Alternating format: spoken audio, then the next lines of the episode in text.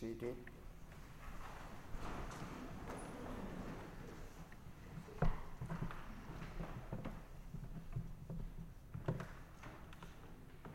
Jesus said, Martha, Martha, you are worried and distracted by many things. There is need for only one thing. Mary has chosen that.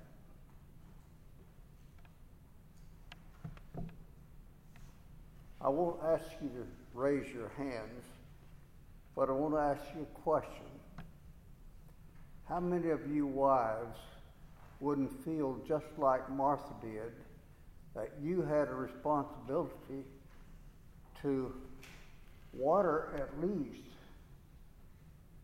or fix something a little better, or hors these people that you invited into your house. Well, I think most of you would. And that's, that's fine, that's fine. But uh, I think that's the way things are.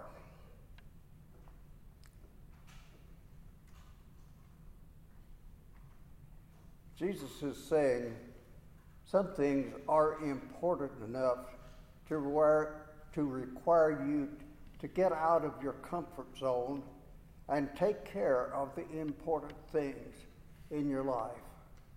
And the most important thing is your, your journey into the Father, your journey into the Lord Jesus. And that is the most important part of your life. And that's what Jesus is saying. Take care of that, and then all this other will fall into place. I had a very short time this week after I learned that I could preach this morning. And I tried to put something together, and it just wouldn't come. And I realized that most of you don't really know me, because I showed up here a little over a year ago and sat out there just like everybody else does and listened. Then all of a sudden I show up wearing a white collar and standing up front. So I'd like to share my spiritual journey with you. It became when I it started when I was three years old. The family moved onto a farm a short distance from a small country Baptist church. And there's where I started Sunday school. And I remember one summer, or the first summer, we were sitting outside in the shade of the church building.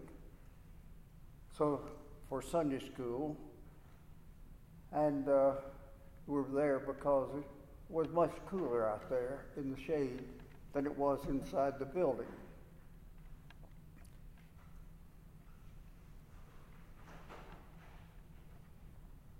Every Sunday we would get little cards with beautiful colored pictures on them. I wish I'd kept those cards because they're very, very expensive right now. But I didn't keep any of them, but I treasured them because one thing, they were beautiful and something we didn't have much at our house was beautiful pictures. No artwork at all. We were quite poor farmers. But we had what we needed. Since I was the youngest of three boys, I had very little things that was new or had not been worn. And I treasured those little cards because they were mine. and nobody else had owned them before. With members of that church for several years, even after we moved to a farm further away. One summer, when the crops were laid by, that means in farming that the last plowing was done, and so we're waiting for the bolls of the cotton to open so we could start picking cotton. So that, that summer, some men in the community asked the pastor of the First Baptist Church of Rule if he would come and preach a revival. And so we had daily meetings. I don't remember whether we had morning meetings or not. See, I was five years old, something like that, maybe six. And uh, but we're committed every night. Uh, the the arbor, the brush arbor that the men had built out in this pasture was lighted by lanterns and uh, populated by people of the community. We had a pretty good crowd there every night because there wasn't anything else to do. And uh, so it's a good place to go. One night at the altar call, my older sister went forward.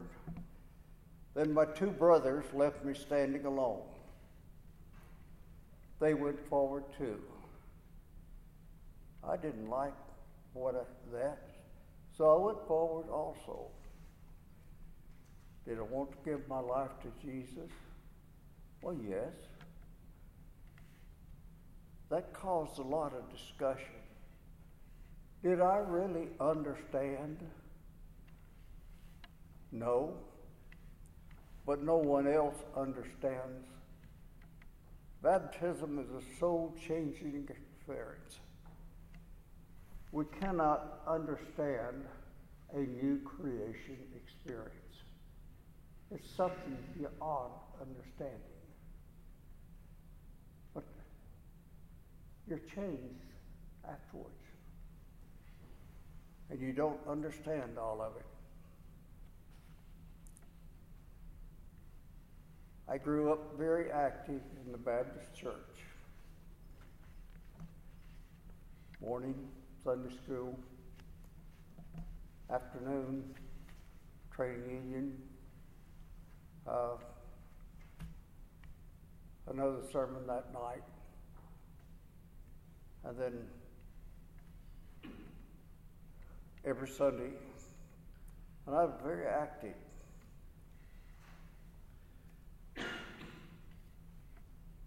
I am a Baylor graduate. You know what that is.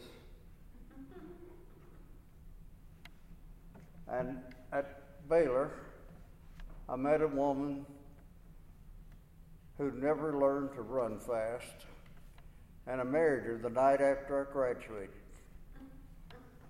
And she has never learned to run fast, so we're still married after 66 years. Though through Baylor ROTC, I was commissioned a second lieutenant in the United States Air Force. I served my time in Japan, where our first child was born, returned to life of selling drugs to drugstores, and discovered the pharmacist made a whole lot more money than I did as a drug peddler. So I left that and went to the University of New Mexico for a degree in pharmacy. That was God's plan. After several years as a pharmacy and very active in our church, I felt led to the Episcopal Church and it wasn't uh, on the spur moment. It was a leading over a period of time.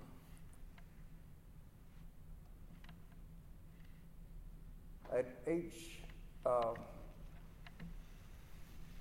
soon after confirmation, I felt led to be a priest. At age 55, I was ordained, and at age 86,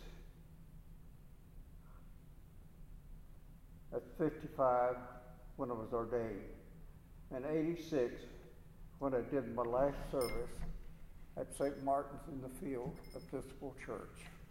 That was the last service before I started here a couple of three weeks ago.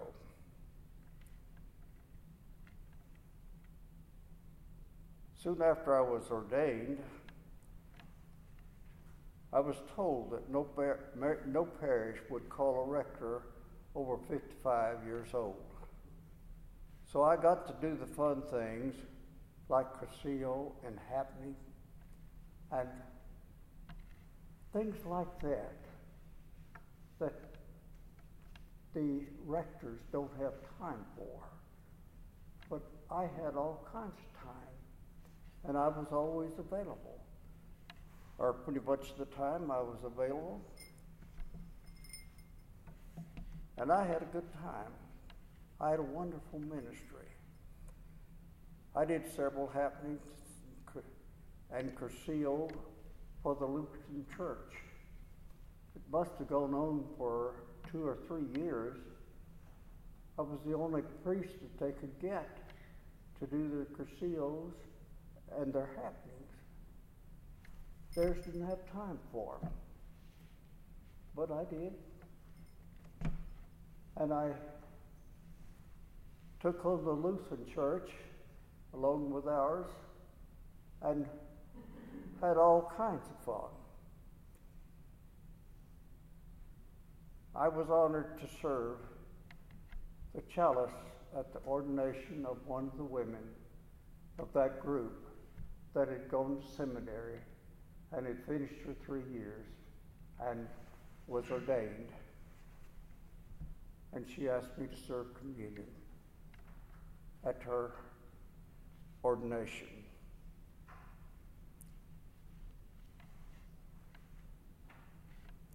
We took the Fort, the Fort Worth Diocese, took happening to Malawi in Africa, the poorest nation in the world. I understand, or at least the poorest one in Africa. And we started a movement there that has moved from the poorest nation in the world. They have taken Happening and Cursillo to at least two other nations, and I think there's three other nations that they have touched with Cursillo and Happening since we were there.